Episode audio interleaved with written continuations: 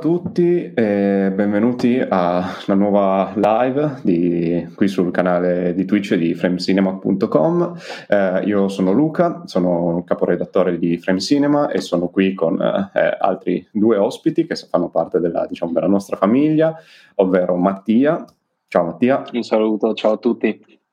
E poi siamo qui anche con Alberto, che invece avete già visto più volte sulle, in queste live, tra cui quella titanica, la, la famosa live sugli Oscar eh, durante la notte. Ciao a tutti, ciao, ciao a tutti. E niente, oggi siamo qua per parlare del cinema di Robert Eggers e tra l'altro prima di iniziare saluto anche ehm, eh, tutti gli ascoltatori del podcast di eh, Strade Perdute che eh, diciamo molto probabilmente eh, nel caso in cui l'episodio diciamo, risulti ottimo a livello eh, a livello contenutistico e di, uh, e di qualità audio verrà, verrà, caricato anche su, all'interno del podcast State Perdute, così lo potrete recuperare in, in, differita. Allora, siamo qua questa sera per parlare appunto di uno dei registi del momento, uh, Robert Eggers, che è appena giunto al cinema col, col suo terzo lungometraggio, The Northman, il, diciamo, forse il suo primo film di fatto ad altissimo budget. Ehm, che quindi si differenzia molto dai due film di cui andremo a parlare questa sera. Allora, eh, Robert Eggers, prima di tutto, è un, è un regista statunitense, in particolare eh, viene dal New Hampshire, quindi uno degli stati anche un po' meno famosi rispetto a quelli che solitamente citiamo, e soprattutto è, ehm, diciamo, è un, un, regista che si è formato eh, all'Accademia eh, di Teatro eh, di New York, se non sbaglio, e, ehm, e soprattutto ha diciamo, esordito con dei, lungo, dei, cortometraggi prima di sbarcare al cinema con The Witch nel, nel 2015, se non erro, e ehm, appunto questi cortometraggi che tra l'altro potete trovare su YouTube mostrano già uh, alcuni um, diciamo, aspetti del, del, cinema di Eggers che poi vedremo approfonditi nei suoi lungometraggi, quindi consiglio a tutti di recuperarvi e dopo metterò in, uh, i link uh, all'interno dei commenti. Ehm, dopo appunto questi primi lungometraggi Eggers riesce a trovare finanziamenti per arrivare a eh, per produrre The Witch e diciamo con questo film va un po' a ehm, diciamo, uh, dare nuova linfa vitale a quello che era che era il folk horror, un genere che aveva vissuto anni di gloria addietro. Penso a film come The Wicker Man, dei cult totali, che poi hanno influenzato, ad esempio, anche film come Midsommar in maniera diretta, altro film sempre diciamo di questa nuova ondata uh, del, cinema, del cinema horror contemporaneo da parte di Ari Aster in questo caso e eh, appunto ha dato nuova linfa vitale a questo genere e soprattutto mh, al, diciamo, un altro punto comune che c'è tra tutti i film di Robert Eggers finora è il fatto che siano film storici e lui stesso ha dichiarato che lui farà sempre film storiche, storici che se ci pensiamo è anche abbastanza una furbata perché in questo modo sono film che tendono a, a non invecchiare mai. Uh, per cui appunto, dopo queste brevi introduzioni su Robert Eggers, darei la parola ad Alberto che eh, ci va a introdurre quello che è appunto il suo primo lungometraggio, ovvero The Witch. Perfetto, allora innanzitutto siamo nella nostra comfort zone perché da amanti del cinema non si può non amare eh, Robert Eggers che secondo me è veramente fra i registi più interessanti di questo ventunesimo secolo con solamente tre opere eh, adesso all'appello ma secondo me veramente uno non può mm, amare il cinema eh, se non ama Robert Eggers. E, come ha detto giustamente Luca si è formato prima appunto da, da scenografo che eh, ricordiamolo è poi anche uno dei tratti che andremo a ritrovare maggiormente nelle sue opere, perché la maniacale, ma non di maniera, ricerca estetica e la perfezione dell'inquadratura che richiama varie ispirazioni pittoriche che poi andremo a vedere, eh, deriva sicuramente anche da questo suo passato da scenografo in un teatro un po' sperimentale. I primi corti, come ha detto Luca, reperibili su YouTube, che comunque andavano già a mostrare questa sua passione per il folklore, che lo portò a appunto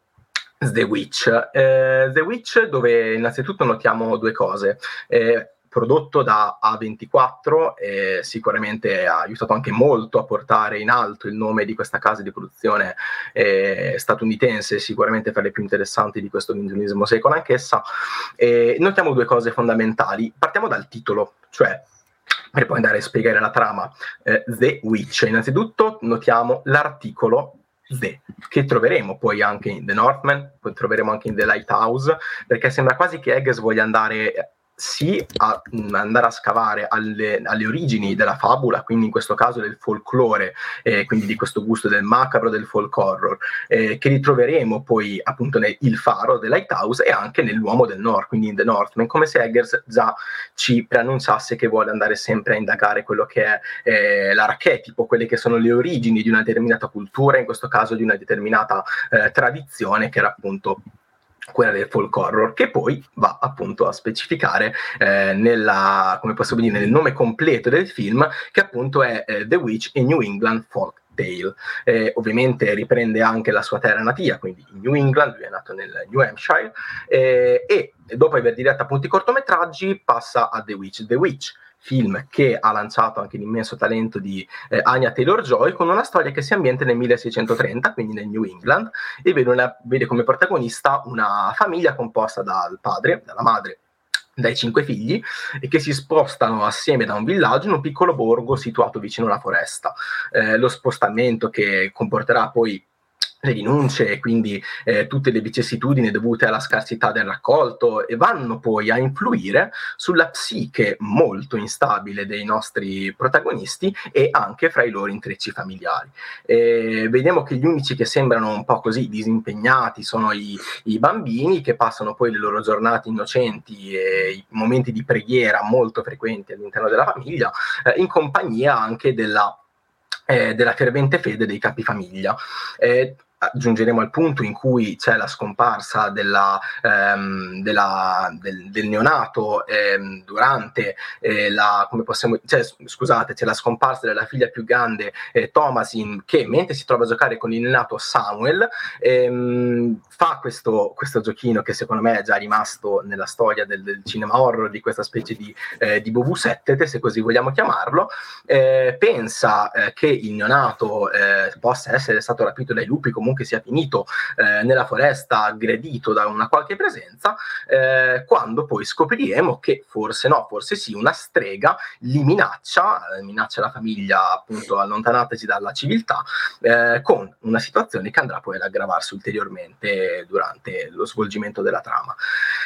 Questa in sintesi è, se vogliamo dire, la trama del, del film, eh, che è una trama, secondo me, mh, che mette in evidenza già il, eh, la cosa fondamentale di The Witch, cioè che Eggers eh, fa un film horror, nel senso che mo- molti critici hanno eh, definito eh, il film come un horror colto, come un horror alto, una definizione che a me non mi appartiene, in cui io non mi ci ritrovo molto, perché secondo me The Witch è semplicemente un horror, un horror d'autore, ma come io ci tengo sempre a precisare, è, è, un, è, un, genere, ma il genere lo fa l'autore. In questo caso è Robert Eggers che fa un film di genere horror di una forte impronta autoriale. E, e quali sono quindi le impronte autoriali di Robert Eggers e quali sono le tematiche che possiamo andare a trovare in The Witch. Allora, innanzitutto partiamo anche dalla stessa am- ammissione del, del, regista che quando lanciò il film eh, disse che lui voleva rifarsi a un argomento che lo aveva molto interessato durante tutta l'adolescenza, ovvero le streghe, cioè l'argomento della stregoneria secondo la concezione cristiana. Ehm, e ovviamente eh, una volta che il film esce in sala, come dico sempre, l'uscita in sala del film decreta la morte dell'autore, quindi la tematica che Eggers voleva portare nei film è sicuramente anche la stregoneria secondo la concezione cristiana, ma possiamo trovarci mille altri temi all'interno di The Witch, che secondo me è uno degli horror più interessanti di questo inizio millennio. Ehm, allora, innanzitutto cosa troviamo in The Witch, poi dopo passo anche la parola a voi per ovviamente esporre anche le vostre riflessioni sul film. Eh, innanzitutto troviamo eh, il forte argomento eh, che andrà a um, ritrovarsi durante anche gli altri film di, eh, di Robert Eggers, che è l'argomento fra l'uomo e natura. Cioè, in questo caso abbiamo una, una famiglia che si allontana eh, dalla società civilizzata, se così vogliamo dire, per, al, per alienarsi, per allontanarsi in questa foresta, in questa foresta oscura e, e probabilmente condurre anche la famiglia alla follia, come poi vedremo che l'isolamento condurrà anche i due personaggi eh, del secondo film di, di, di The Lighthouse. Ehm, troviamo l'argomento ovviamente principe, che è l'argomento della religione in questo caso, Perché la religione? Perché abbiamo innanzitutto eh, la concezione di Robert Eggers su cosa può portare il fanatismo religioso quando portato all'estremo, quando portato all'eccesso e che troviamo anche nei piccoli dettagli, perché per esempio abbiamo eh, il gioco, lo stesso gioco dei 7, te facciamo, teniamo come punto di riferimento questo gioco, quando è che il bambino scompare? Il bambino scompare quando il gioco si protrae per il quarto round, possiamo dire per il quarto Bubu 7, al terzo il bambino c'è, al quarto si sfiora la Trinità eh, e quindi il, il, bambino scompare e Thomasin, la ragazza, guarda a sinistra, tra l'altro sinistra che nella concezione cristiana indica appunto il maligno. Abbiamo la religione che ritorna sia nel fanatismo religioso dei genitori sia anche appunto in questi piccoli dettagli. E abbiamo la religione dal punto di vista del peccato, perché? Perché in The Witch tutti peccano di qualcosa, ovvero abbiamo il fratello mezzano che è la lussuria, cioè il fratello che viene, se vi ricordate, invaghito dalla strega per primo, quindi è quello che subito eh, si lascia invaghire dalla strega, quindi il fratello mezzano che è la lussuria, eh, il padre che è la superbia, eh, abbiamo i due gemelli che sono l'accidia, perché i gemelli l'accidia? Perché i gemelli, eh, teniamo a mente che sono i primi a parlare con Black Phillip, quindi questa ingenuità giovanile mh, mm, che possiamo dire eh, anche parlare con Black Phillip è solamente un divertimento, è una possibilità di gioco, e quindi ritorna l'accidio nei gemelli. Eh, abbiamo eh, la madre che è l'invidia, l'invidia di Thomasin nei confronti del padre perché non ricordiamo, poi andremo a toccare, un altro grande argomento è anche la sessualità in The Witch e c'è questo rapporto quasi incestuoso fra Thomas e il padre che porta, possiamo dire, alla madre una grande invidia anche per la crescita fisiologica eh, della figlia e, e, chi è l'unica che non pecca? L'unica che, che non pecca è Thomasin fondamentalmente, se ci facciamo caso, l'unica a non peccare in The Witch è Thomasin, eh, che cerca fino alla fine di resistere, fino ovviamente all'immenso finale, quindi fino a cadere in questa svolta eh, esoterica, in questa svolta quasi Lovecraftiana, che porterà forse, non si sa, forse sì, forse no, anche Thomasin al peccato. Eh, quindi sicuramente il fanatismo religioso e a cosa può portare l'eccesso religioso è un argomento principe in The Witch, eh, ma volendo possiamo trovarne anche altri e qui lascio la parola per esempio a Mattia se vuole intervenire e dirci la sua sul film. Sì, guarda. Eh, Tra l'altro, giusto me... ti interrompo solo brevemente. Vai, vai. Chiaramente questa live sarà abbastanza con spoiler, nel senso che vogliamo andare un pochino all'interno del film, quindi ne parleremo con dettaglio. E quindi, chiaramente, per chi non ha visto i film, eh, diciamo, siete avvertiti. Prego, Mattia. Esatto. Sì, di- volevo solo dire che ehm, ciò che dicevi tu prima con Eggers, che si è eh, ispirato alle storie di streghe perché lo affascinavano da ragazzo, mi ha ricordato molto un'intervista di Pupi Avati in cui affermava come l'ispirazione per il villain, chiamiamolo così, della casa dalle finestre che ridono, gli veniva dai racconti eh, che i, i, familiari facevano a lui, ai fratelli e ai cugini per non farli uscire di notte, per convincerli a rimanere all'interno della, della sua abitazione. Quindi mi affascina sempre come molte volte si va a pescare dall'infanzia eh, per eh, trasporre poi all'interno di molti film horror. Infanzia che, come ha detto Alberto, è eh, centrale all'interno del, all'interno del, racconto e ho trovato estremamente interessante eh, tutti i parallelismi facevi, di cui parlavi tu prima del il quarto Bubu 7, te guarda a sinistra. Ammetto che eh, non avevo, io ho visto il film due volte e non avevo pensato a queste cose, avevo colto magari altri eh, collegamenti, però questo sicuramente eh, tra i tre film di, ehm, di, Robert Eggers, questo è forse quello che a me eh, piace meno. Non, non, mi piace la parola piacere, però è quello che mi, eh, mi ha conquistato di meno. Sarà perché ehm, io sono uno per l'horror molto più splatter, quindi l'horror così molto sovrannaturale, psicologico, se vogliamo metterlo poi psicologico è relativo, eh, mi ha conquistato meno, ma non per questo ritengo questo film eh, un film mediocre, anzi tutt'altro, secondo me è veramente un, un una bellissima pellicola che secondo me andrebbe vista da chiunque, dovrebbe vedere questa pellicola, eh, soprattutto dal punto di vista tecnico, dal mio parere. Tecnicamente è eccezionale, inquadrature bellissime e la simbologia che lui costruisce con questo film, secondo me è superiore invece rispetto a tutti gli altri, perché anche in The Lighthouse c'è una sua simbologia, però qui spinge sull'acceleratore e secondo me è una cosa molto interessante del panorama moderno e odierno. Guarda, mi ricollego a quello che stavi dicendo, prima di tutto per fare un commento proprio sulla, sulla parte tecnica, nel senso che secondo me il, il, fascino di The Witch si può riassumere i, con una sequenza particolare che avviene anche abbastanza all'inizio del film, cioè quando questa nuova famiglia arriva su questo nuovo terreno eh, di fronte alla foresta e si mettono tutti a pregare per diciamo, questo nuovo inizio della loro famiglia. E quindi c'è questo momento di grande unione a livello, eh, a livello religioso, in preghiera della famiglia, l'inquadratura si sposta, la musica estremamente inquietante cresce, l'inquadratura si sposta e inquadra soltanto più uh, la foresta, eh, che appunto sembra questa barriera estremamente minacciosa e quindi Eggers davvero con un movimento di macchina, un'inquadratura e, una, e della musica è in grado di creare un senso di inquietudine nello spettatore di farti già capire dove il film vuole andare a parare eh, e secondo me appunto questa sequenza riassume perfettamente quello che è The Witch dal punto di vista tecnico. Dopodiché oh, mi ricollego invece a uno degli spunti che aveva suggerito Alberto prima, ovvero parlare proprio di tutta la sfera della sessualità all'interno di The Witch, che secondo me è davvero uno dei temi importanti.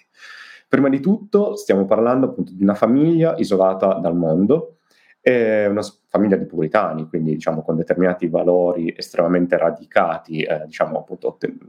ricavati dalla religione e quindi già solo nel personaggio di Caleb, ovvero il, il, il fratello di, di, mezzo, fondamentalmente un, un, ragazzino che sta crescendo, quindi è nell'età in cui comincia ad avere le prime pulsioni, ehm, già solo il fatto di provare attrazione verso la sorella, verso Thomasin, il personaggio di Anna Taylor-Joy, in quanto di fatto unica eh, persona, unica donna ehm, che letteralmente può vedere, quindi un qualcosa tra virgolette anche di di naturale eh, in, in, quella fascia d'età, nel momento in cui appunto si ritrova in questo contesto di, di totale isolamento, eh, lo portano appunto a, a, a, appunto la sua educazione profondamente religiosa lo, lo porta a una, a una repressione totale. Ed è proprio lì che la strega quindi sempre che la strega esista davvero, perché comunque si mantiene questa ambiguità di fondo, eh, la strega sfrutta proprio questo, eh,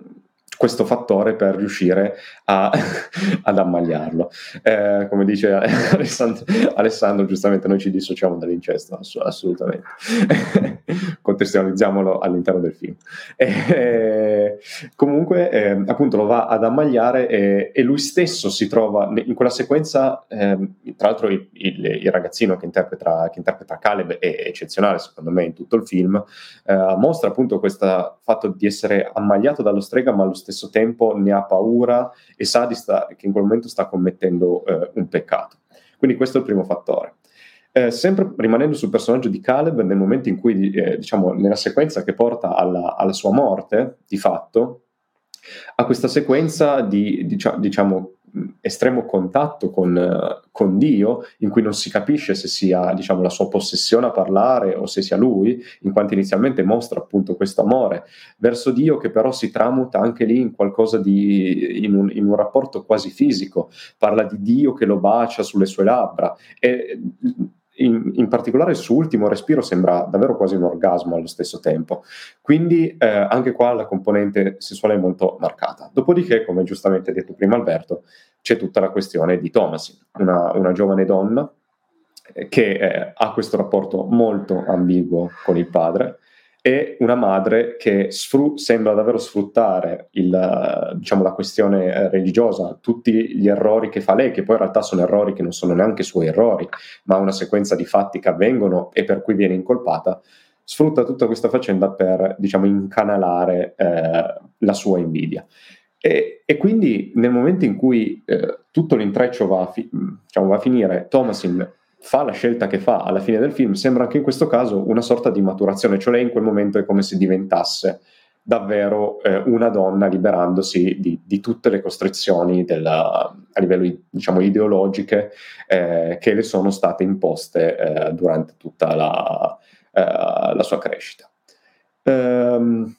un paio di, di, ancora di citazioni che voglio fare. Eh, su cui torneremo anche più tardi per The Lighthouse. Ovvero vorrei anche sottolineare, ad esempio, un paio di, un paio di omaggi, se vogliamo, secondo me, che Eggers fa eh, nei confronti, ad esempio, di, di Stanley Kubrick. Nel senso, secondo me, i due gemelli, che sono i primi a parlare con Black Phillip, ovvero questa, questa capra, eh, che poi appunto nel finale sembra essere il diavolo stesso, eh, se crediamo appunto fedelmente all'interpretazione che eh, appunto tutto quello che si veda sia, sia sovrannaturale. Ehm, il, um, appunto il fatto di utilizzare i due gemelli, in questo caso maschio e femmina, ma comunque i due gemelli per, eh, come diciamo il primo contatto tra eh, la famiglia e appunto il, il diavolo stesso. E eh, un altro spunto che vorrei dare invece è eh, diciamo, l'ambiguità generale sul fatto che effettivamente la strega in questo film esista o meno. E mi baso sul fatto che effettivamente, eh, come una delle sequenze del film ci mostra questo, questo grano turco marcio, eh, e come, come, ben sappiamo il, il, grano turco, il grano in generale marcio, è, risulta essere un potentissimo eh,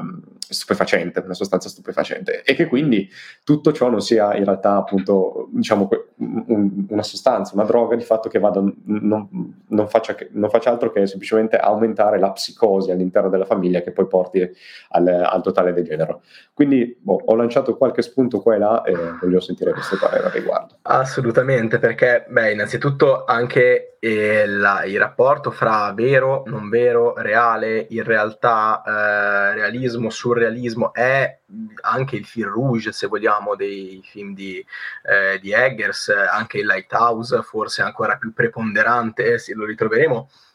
Ah, ma anche in realtà in The Northman, perché magari molti non ci hanno fatto caso, ma anche in The Northman c'è il legame col sacro, col divino, esiste il divino, non esiste il divino, e, e il finale poi che si riprende a quelli dei film precedenti è, è emblematico. E, e, quindi assolutamente sì, Luca giusto, ha detto giustissimo, è il di tutta la filmografia di, eh, di Eggers, che innanzitutto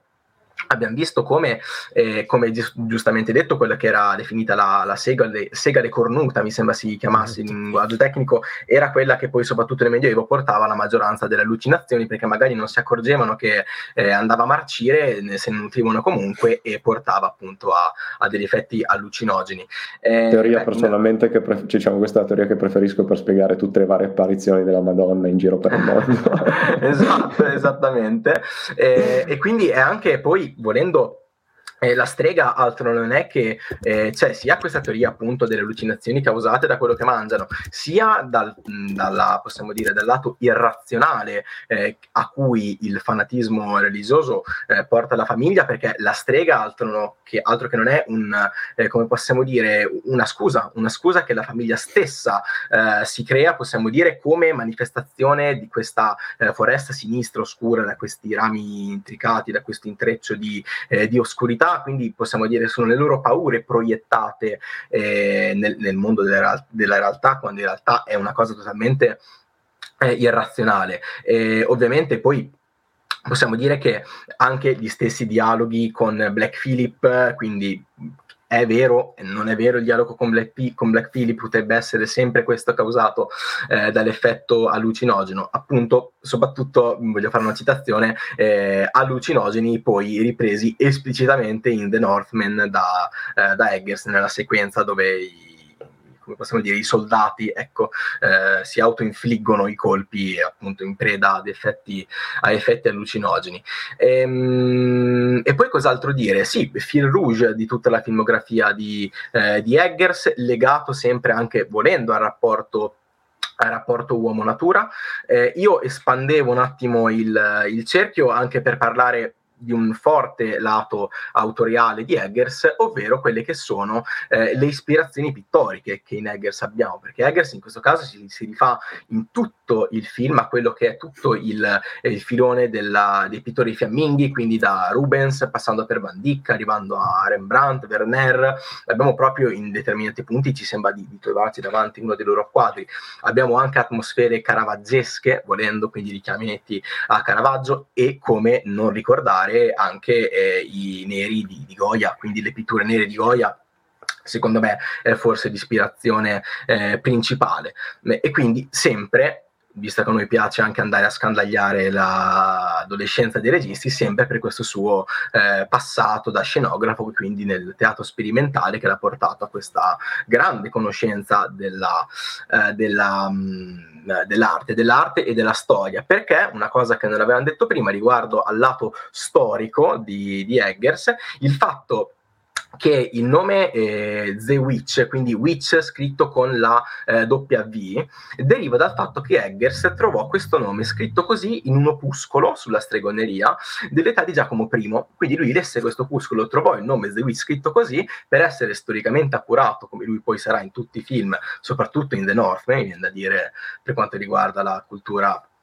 norrena, eh, trovando questo opuscolo sulla stregoneria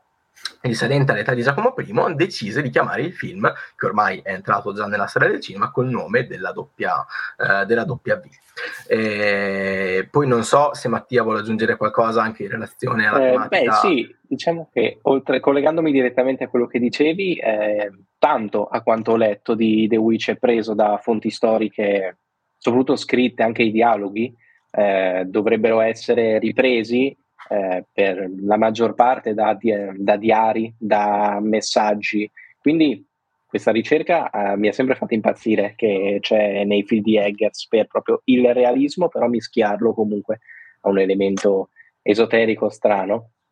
E mh, mm, sì, altro per esempio,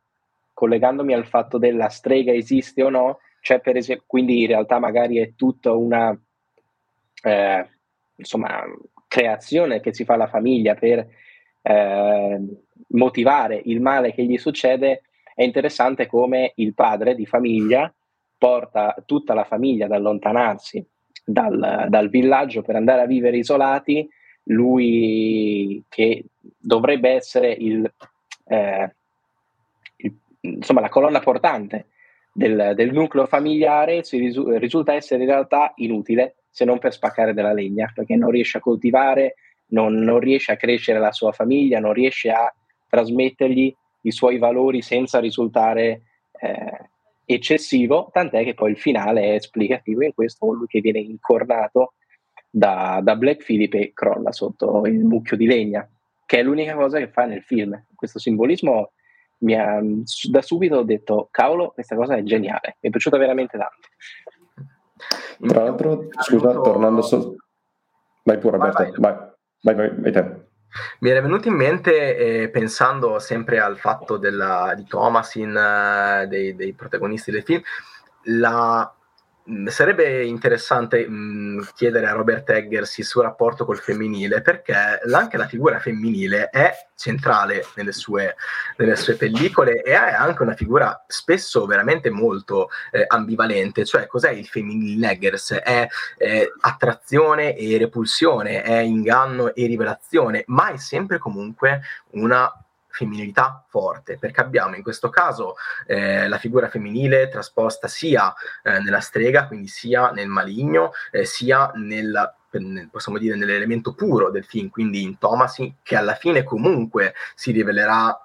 eh, possiamo dire, abbandonarsi al maligno, quindi all'esoterismo, ma comunque anche in questo caso la, la, la, la femminilità ha una doppia valenza sia di attrazione eh, che di repulsione. Vedremo il rapporto che avrà in Lighthouse, in questo caso facendo un collegamento anche a The Witch, la sirena, quindi la figura della sirena, unico in, questo, in quel caso con il pupazzetto che ha sempre in mano eh, il personaggio di Pattinson, eh, e quindi in quel caso una sirena che è sempre eh, attrazione, ma è anche repulsione perché è quello che causa poi la maggioranza delle allucinazioni eh, dello, stesso, dello stesso Pattinson, quasi come fosse un rapporto dominatrice-dominato in quel senso lì. Eh, e abbiamo poi anche la figura femminile eh, in, in, The Northman, quindi il personaggio della Kidman, che anche in quel caso abbiamo il doppio ruolo eh, di cui riveste il femminile di inganno e rivelazione, per appunto eh, la rivelazione che poi scopriremo verso la tre quarti del film, dove ci sarà tutto il colpo di scena legato alla Kidman, che comunque è un personaggio molto forte, perché ricordiamo che è la stessa, la stessa Kidman a dire al personaggio di Fjolnir alzati e non piangere tuo figlio, nel senso che non è il personaggio, eh, come questo mi sembrava l'avesse eh, sottolineato molto bene Shannon nel, nel podcast di Sistemare Perdute, sempre dedicato alla puntata di Northman, è lei che dice quindi a Fiona alzati, non piangere tuo figlio. Insomma, il femminile è un elemento, secondo me, fondamentale nella filmografia di Robert Eggers, si potrebbe scrivere un saggio già dopo tre film sul personaggio del femminile, eh, ed è secondo me molto interessante, è anche uno degli aspetti secondo me più interessanti del cinema, del cinema di Eggers. È vero, è vero, assolutamente. Infatti bisognerebbe chiedere davvero a Eggers eh, che sì. problemi ha con le donne, perché effettivamente è una cosa abbastanza comune a tutti e tre i film. Eh, aggiungo giusto magari ancora un paio di, di, osservazioni, poi direi che possiamo passare anche della, The Lighthouse, abbiamo abbastanza sviscerato il film. Eh, prima di tutto, ehm, volevo, mh, sempre tornando dal punto di vista tecnico, volevo notare come all'interno di The Witch fondamentalmente si passi comunque da sequenze tutto sommato abbastanza luminose, sempre pur con una fotografia molto saturata, su toni molto sul grigio, eccetera, eccetera,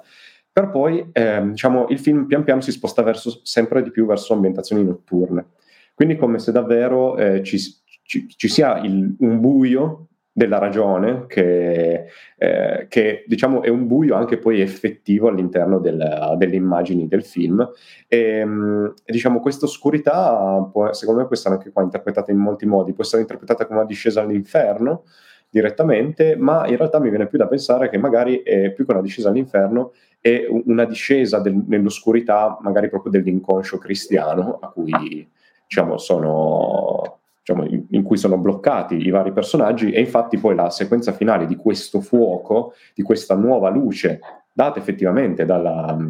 dall'accettazione del, del, del maligno da parte, da parte di Thomasin eh, fa da contraltare appunto da questa all'oscurità portata invece magari appunto dalla, dalla, ehm, diciamo dal, da, dal, rigore totale eh, cristiano con cui sono stati cresciuti eh, appunto tutti eh, i personaggi della, della famiglia. E un unico punto, forse uno dei simboli che sono anche ricorrenti all'interno del film, è quello della lepre, che troviamo più volte all'interno del, del film, e secondo me una possibile interpretazione è appunto questa lepre che possa, può essere magari il simbolo della, della lussuria, perché compare quasi sempre in corrispondenza o del personaggio di Caleb o del personaggio del padre. E quelli, quella famosa immagine in cui il padre cerca di sparare alla lepre nel momento in cui loro stanno cercando appunto del cibo perché appunto il raccolto è andato male e eh, viene accecato come se il padre venisse accecato appunto dalla, dalla lussuria e quindi è, un, è, un'immagine anche quella secondo me un possibile simbolismo eh, molto interessante se non avete altro da dire, secondo me possiamo muoverci verso, verso The Lighthouse e qua lascio la parola a Mattia per dire, per dire sì. due parole di introduzione al film. Assolutamente. Eh, beh, innanzitutto The Lighthouse eh, viene distribuito nel 2019, quindi quattro anni dopo il successo di The Witch, eh, Robert Eggers torna ehm, in sala in America, mentre da noi solo in,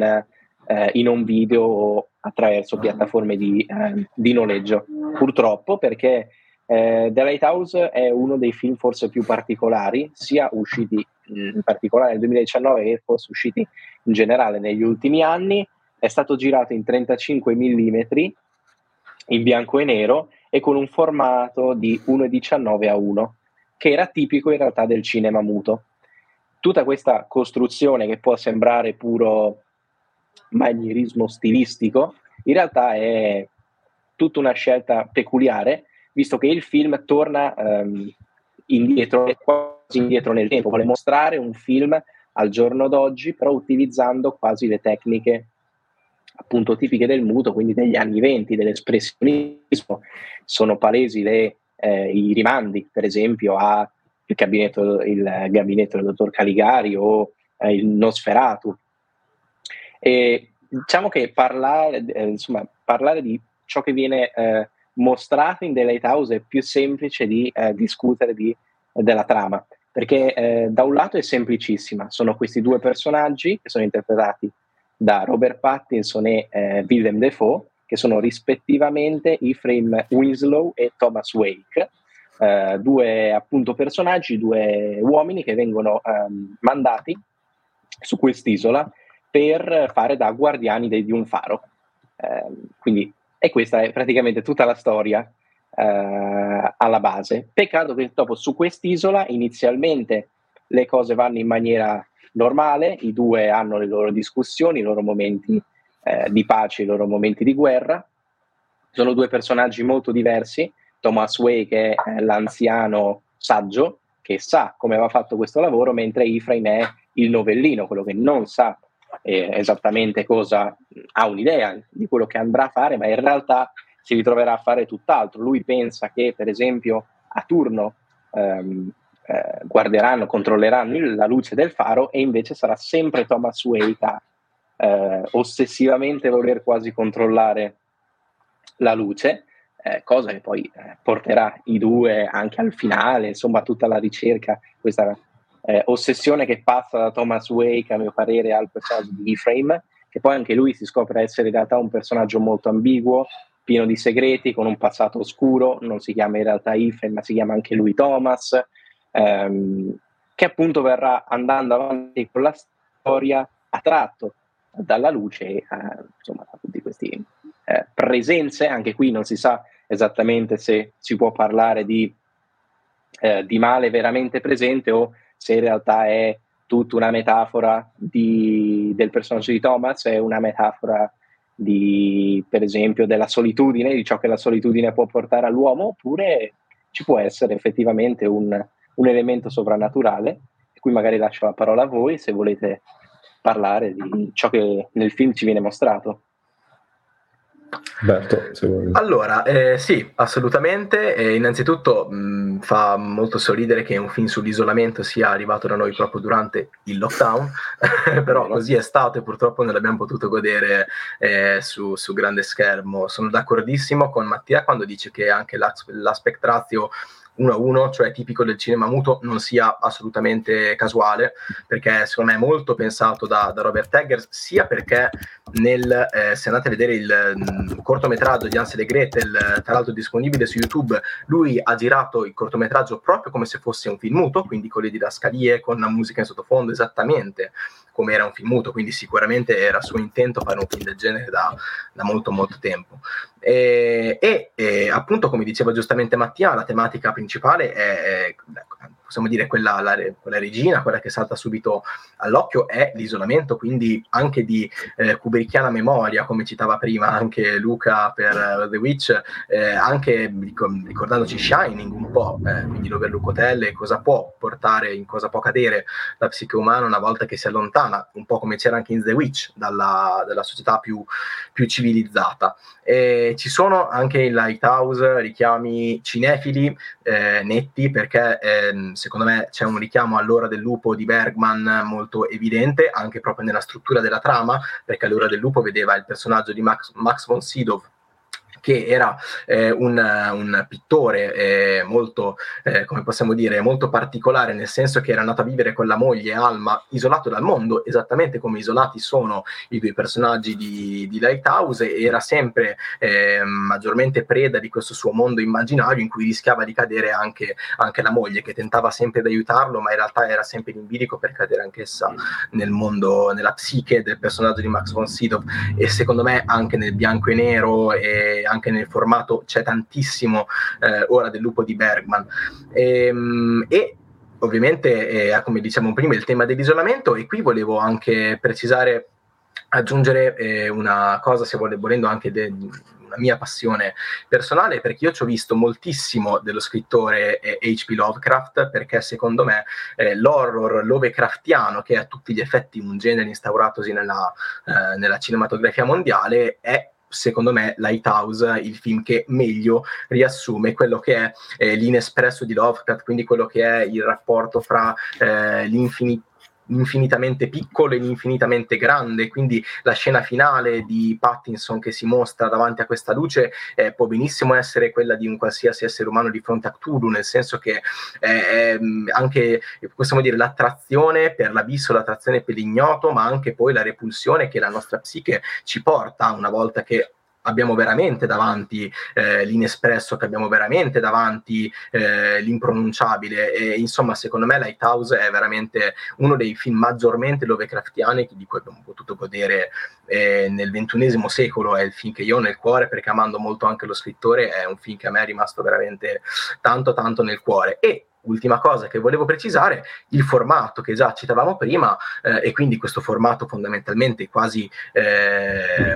quattro terzi, se così vogliamo dire, non è casuale perché? Perché altro non fa che andare a comprimere i personaggi, ad avvicinarli e quindi non è una scelta di maniera, è una scelta prettamente stilistica e di sostanza perché va ad avvicinare i personaggi e anche ad aumentare questo senso di claustrofobia che il film vuole imprimere eh, nell'animo dello spettatore man mano che il film procede. Quindi secondo me Lighthouse è un film riuscito sotto, sotto ogni aspetto fondamentalmente e passo la parola a Luca nel caso voglia aggiungere qualcosa. Allora, prima di tutto volevo uh, raccontare un aneddoto abbastanza particolare sulla questione appunto del formato, cioè nel senso che uh, Eggers, e questa è una cosa che ho scoperto recentemente, era riuscito a barattare con la, pro- con la produzione il, il formato appunto di cui girare film, in cambio di un'altra cosa, nel senso che lui aveva un'altra idea, voleva un finale ancora eh, più estremo, nel senso che la sua idea col fatto che il concetto di base del film, eh, diciamo, tratto da una sua intervista, lui disse non può succedere niente di buono quando due uomini sono intrappolati da soldi in un fallo gigante. E pare che lui avesse provato a girare proprio l'ultima scena del, del film, eh, creando una dissonanza incrociata tra il faro e un pene eretto e la produzione gli ha impedito di fare questa cosa qua e in cambio però lui è riuscito a ottenere appunto la, la possibilità di girare, di girare questo formato e questo diciamo un piccolo aneddoto che, eh, che ho scoperto recentemente dopodiché mi ricollego assolutamente forse alle, alle influenze letterarie. Tu hai già citato, eh, Alberto hai già citato giustamente Lovecraft. Eh, un'altra mh, sicuramente ispirazione possibile è, è Edgar Allan Poe, eh, in particolare il, il, racconto chiamato appunto The Lighthouse, che è un racconto tra l'altro diciamo con un titolo postumo, perché The Lighthouse è un titolo postumo, eh, che parla appunto di un uomo alla ricerca della, della, solitudine che racconta di essersi stabilito in un faro, dalla struttura appunto fatiscente, che sembra fondamentalmente la cronaca del, uh, del film stesso, e poi prima che diciamo che la sua cronaca si, interrompi, si interrompa bruscamente. Ora, il fatto che questa, l'interruzione di questa cronaca sia, dovuta, sia stata dovuta alla morte dell'autore o al, al, fatto che Edgar Allan Poe abbia voluto lasciare volutamente questa, questa ambiguità di fondo è, è, ancora un mistero, a me piace pensare la, personalmente la seconda. E poi sicuramente c'è ancora da citare la, la ballata del, del, vecchio marinaio, di, il poema di, di Coleridge, eh, in cui, eh, e qua si rifà direttamente alla, a una, proprio una sequenza del film, in cui praticamente il protagonista, che è appunto un, un,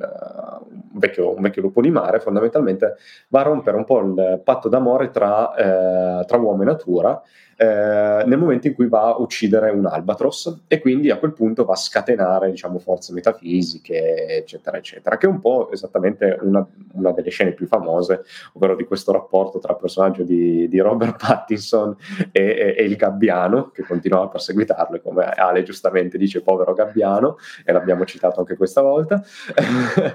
eh, in cui va appunto a uccidere il gabbiano e in teoria lui il giorno eh, successivo sarebbe dovuto ripartire andarsene via dall'isola, invece si scatenano queste tempeste furibonde che gli impediscono poi di eh, effettivamente fuggire. Quindi questa mi sembra diciamo, una, una citazione diretta. Dopodiché, secondo me, per proseguire è necessario andare un po' a magari a parlare di quelle che sono forse le due metafore principali e più chiare all'interno del film, cioè i personaggi proprio di eh, Willem Dafoe e Robert Pattinson e le loro analogie con i, i personaggi di Proteo e di Prometeo. Allora, l'analogia con Proteo, prima di tutto, Proteo è stata una delle prime figure di un anziano eh, legato al mare, che sono state cantate, diciamo, nei miti, ed è un classico, un po' un, un custode primordiale della conoscenza, è quindi diciamo, un collegamento diretto appunto con il personaggio di William Dafoe nel momento in cui andiamo a vedere la luce del fato, appunto, come la, la conoscenza, come, come, la verità. Eh, Prometeo invece è, diciamo, il il, diciamo, il, personaggio più simile invece a quello appunto di Pattinson che eh, diciamo eh, sfida la divinità stessa, sfida il, il, i custodi della, della, verità e cerca di elevarsi in qualche modo a Dio per rubare questa conoscenza, e, ma da questa conoscenza non riesce a, eh, a sopravvivere e questo lo può portare eh, diciamo soltanto alla pazzia e soprattutto a essere mangiato letteralmente nelle viscere dai, dei, da, da, in questo caso da dei gabbiani. Quindi se siete d'accordo proverei a parlare appunto di questi, di due, questi due personaggi. Lascio a voi la parola. Ma allora ti dico, eh, il mito di Prometeo penso che o bene o male sia conosciuto praticamente da tutti, lo riassumo in, brevissimo, è questa divinità che eh, decide, come diceva Luca, di sfidare eh, le altre divinità, rubare, prendere il fuoco, portarlo all'umanità. E verrà poi punito con eh, il fegato mangiato da un gabbiano che ritornerà, come diceva Luca, nel finale dove il personaggio di Robert Pattinson ha il fegato mangiato da uh, dei, dei, gabbiani, che anche questo poi, sia nel modo in cui eh, anche trasposto, proprio inquadrato, ricorda molto anche qui eh, elementi pittorici che ritornano molto, sia questa scena, anche quella dove che è un sogno, insomma una sequenza quasi onirica dove il personaggio di Thomas Wake, che è quello di Defoe, è nudo e sembra eh, sparare raggi luminosi dagli occhi e inondare il viso di, di Frame Thomas, insomma, di Robert Pattinson, anche quella ispirata alla, eh, a, un quadro pittorico, insomma una pittura, e quindi ritorna come The Witch l'ispirazione, l'ispirazione pittorica che mette insieme alla, alla letteratura. E una piccola cosa, eh, cercando, insomma, facendo ricerche su The Lighthouse e cercando un po' magari qualche collegamento, ho notato che il nome Ephraim, che è poi quello che personaggio di Pattinson utilizza per la prima parte alla ricerca del film, è, viene dalla religione ebraica, è un personaggio dell'Antico Testamento ed è ehm, un, insomma, il fondatore de, della tribù più importante a livello ebraica, che poi crollerà, insomma, verrà spezzata e si dividerà in tutte le varie tribù più, più piccoline. Quindi è interessante di come ritorna l'elemento della, della religione, della fede cristiana o comunque ebraica all'interno di The Lighthouse, dove però invece dove in The Witch era il focus principale, si sposta un po' più su, su altro. Ecco. Ehm, io in, chiaramente mi accodo a tutte le spiegazioni e delucidazioni che avete giustamente dato anche in relazione alla, eh, all'ispirazione sia pittorica che letteraria di, eh, di Eggers, quindi in questo caso anche Prometeo e tutto quello che ne deriva. Eh, e quindi proseguendo sempre il grande discorso di eh, realtà e irrealtà, quindi cosa è reale, cosa eh, non lo è, eh, io avevo notato anche una come possiamo dire, mh, delle, delle, particolarità eh, nel film, eh, che per esempio, allora, innanzitutto c'è la spiegazione, come c'era in The Witch, possibile, del fatto che tutto ciò altro non sia che un'allucinazione eh, degli stessi personaggi, perché a un certo punto viene detto appunto che l'acqua eh, è contaminata, l'acqua è inquinata, e in quel punto che il personaggio di Dafoe sprona sempre di più Pattinson a bere, e quindi chi lo sa che tutto ciò che noi abbiamo visto non sia un'allucinazione dei nostri due personaggi data appunto dall'acqua eh, che era stata contaminata. Eh, ovviamente un'altra teoria ehm, molto interessante secondo me era quella che i due personaggi mh, quasi non fossero la, la, stessa persona, perché abbiamo visto che entrambi si chiamano Thomas, mm, per esempio, prima cosa che salta eh, all'occhio. Eh, Ephraim dichiara che il suo, il suo, superiore di un tempo lo tiranneggiava chiam, chiamandolo cane, quindi lo, lo, tiranneggiava chiamandolo cane, proprio come fa eh, Thomas con Tommy, quindi in questo caso come fanno un po' i due, i due personaggi del, del, nostro film. Eh, il giovane e il vecchio hanno entrambi dolore alla gamba e Dafoe cambia spesso la versione eh, di questo suo dolore all'arto inferiore e quindi non sappiamo mai quale sia realmente la causa di questo suo male eh, alla gamba, quindi ovviamente noi andiamo anche a dubitare che lui sia eh, un vero, un vero marinaio. Eh, in, mo- in molte occasioni i due si rivolgono delle accuse che li ritraggono in maniera speculare. Per esempio, non so se vi ricordate la scena in cui si avvisa, in cui si accusano eh, vicendevolmente di essersi attaccati, la sequenza in cui porterà poi Pattison a cercare di scappare con, con la barchetta, eh, entrambi si accusano di essersi attaccati. E questa cosa era molto, eh, molto particolare. Ehm, Dafoe usa questa espressione particolare per rivolgersi a Pattinson, ovvero dice che lui è un bugiardo che inganna se stesso, come se lui vuole, volesse eh, rifiutare appunto la, la, verità che altro non sono che entrambi la, la, medesima, eh, la medesima, persona. Ehm, e fra l'altro abbiamo visto che Dafoe, poi nello svolgersi del film, andrà ad aggredire il personaggio di Pattinson eh, non appena lui sputerà il rospo, come se quel momento fosse una sorta di momento rivelatorio per entrambi. E quindi, insomma, insomma ci sono diverse cose che ci, fa, che ci portano a dubitare il fatto che i due personaggi appunto eh, siano effettivamente la stessa persona che porterà poi in questo svolgersi metafisico il personaggio di Pattinson alla follia una volta che riuscirà ad accedere alla verità quindi al, al faro e appunto a, in questa conclusione metafisica che secondo me è di, grande, è di grande impatto. Quindi insomma abbiamo anche diverse teorie fra realtà e realtà anche per quanto riguarda Lighthouse. Sì, sicuramente il concetto della crisi di identità e su chi siano i personaggi, eccetera, eccetera, è uno dei temi importanti. Sempre tornando, non sono io sempre che parlo di questo tema stasera, sempre tornando a quello che già dicevamo di The Witch, volevo tornare invece sempre un po' alla sfera sessuale del, del film, mi faccio io portatore di questa cosa. Prima di tutto, la, la luce del faro stessa, a cui i personaggi si rivolgono, in particolare il personaggio di William Defoe si rivolge come una lei, come una, una, presenza appunto femminile, una presenza che, che ammaglia, seduce, e, ehm, e, ma allo stesso tempo inganna, perché eh, il personaggio di Pattinson è ingannato, non capisce cosa sia, eccetera, eccetera, porta eh, confusione. Ed è tra l'altro una cosa estremamente ironica il fatto che il, il faro, quindi ciò che dovrebbe portare eh, eh, luce e dovrebbe diciamo, eh, indicare la via ai marinai, eh, porta invece ehm, eh, confusione all'interno dei personaggi del film, che quindi è molto ironico come tipo di, di, di, di rapporto. E, ehm, e, dopodiché chiaramente c'è ancora il personaggio della, di, questa statua della, della, della, sirena, che anche qua si, fa, si rifà un po' ai miti, delle, delle leggende della, all'interno del mondo, diciamo, del, del mondo marino e, ehm, e qua si, mh, mm, rici, vado a recitare Kubrick perché diciamo la scena in cui il personaggio di Pattinson ha un rapporto sessuale con questa sirena ehm, secondo me è un po' speculare invece a quella in cui eh, Jack Torrance all'interno di Shining eh, diciamo, andava a baciare la donna della camera di cui non ricordo il nome per poi rendersi conto che in realtà era un mostro. Quindi secondo me anche qua c'è una, c'è una citazione eh, diciamo, finito questo, diciamo, aperta e chiusa questa, questa parentesi, poi, poi, volete aggiungere qualcosa, vi lascio parlare. Voglio solo invece aggiungere eh, ancora una cosa, ovvero sul fatto di come questi due personaggi, diciamo, il, il, il, comportamento dei due personaggi, l'umore dei due personaggi sia speculare a ciò che, che li circonda. All'inizio il, del film sono entrambi calmi, sono entrambe persone che hanno un rapporto tutto sommato abbastanza civile, magari rozzi, ma pur sempre civile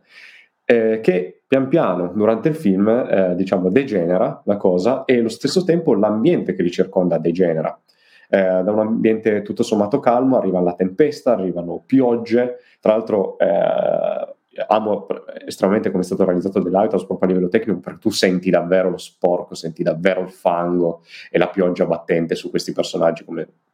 come se stessi vivendo davvero tu, quelle situazioni. E quindi ho anche particolarmente amato questa, diciamo, questo parallelismo tra ambiente e psicologie stesse eh, dei personaggi e infatti in questo momento cito giusto il commento di, di Rosario eh, grazie per il contributo, che appunto The Lighthouse è un esempio di grande cinema, la perfezione formale accompagnata da una narrazione ricca di riferimenti anche extra cinematografica e stracolma di punti interessanti. E secondo me è quei film a cui pensi per giorni dopo la visione ed è, confermo quello che diceva Alberto, cioè è davvero un peccato che non abbiamo potuto vederlo al cinema e che sia uscito davvero in piena pandemia.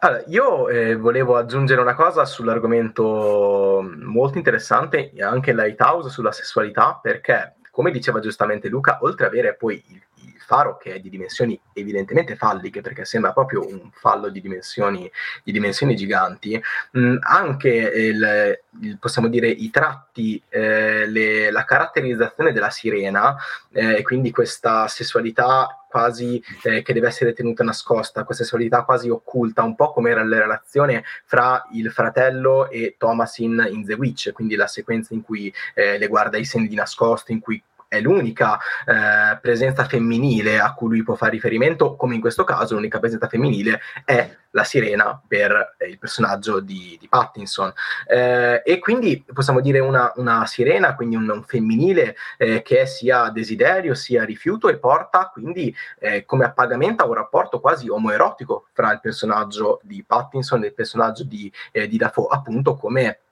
come possiamo dire, come, come appagamento. Eh, ed è quasi anche, eh, possiamo dire, eh, una, un percorso che è un rito di corteggiamento che deve poi portare il personaggio di Pattinson a poter fare che cosa? Perché secondo me questo è il punto importante, al finale, cioè un rito di corteggiamento che porta al finale che io vedo proprio quasi mo- come fosse un orgasmo. Perché? Perché il sonoro del faro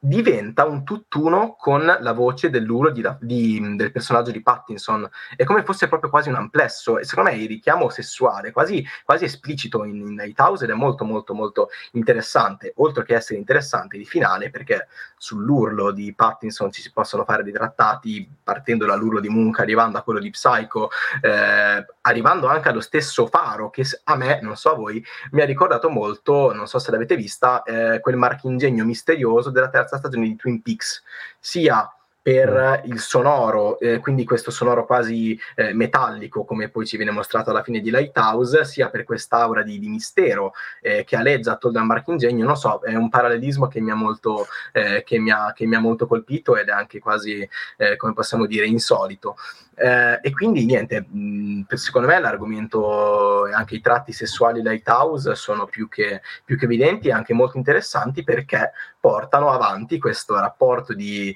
eh, come posso dire, di Odi e Tamo eh, di eh, Eggers con, la, con, il femminile che secondo me è molto interessante, sarebbe eh, da approfondire anche in futuro.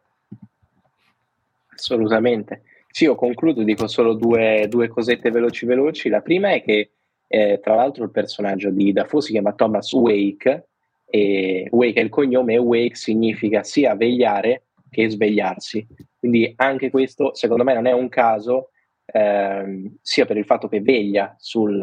sul, faro, sia per il fatto di appunto svegliarsi del, del rendersi conto dello scoprire poi effettivamente la verità, che è la luce che colpirà ed è in maniera Lovecraftiana, come diceva Alberto, talmente eh, pregna di significato che devasta il personaggio di, di, Pattinson che non riesce a reggerla. E qui c'è un parallelismo interessante anche sulla luce finale, come diceva prima.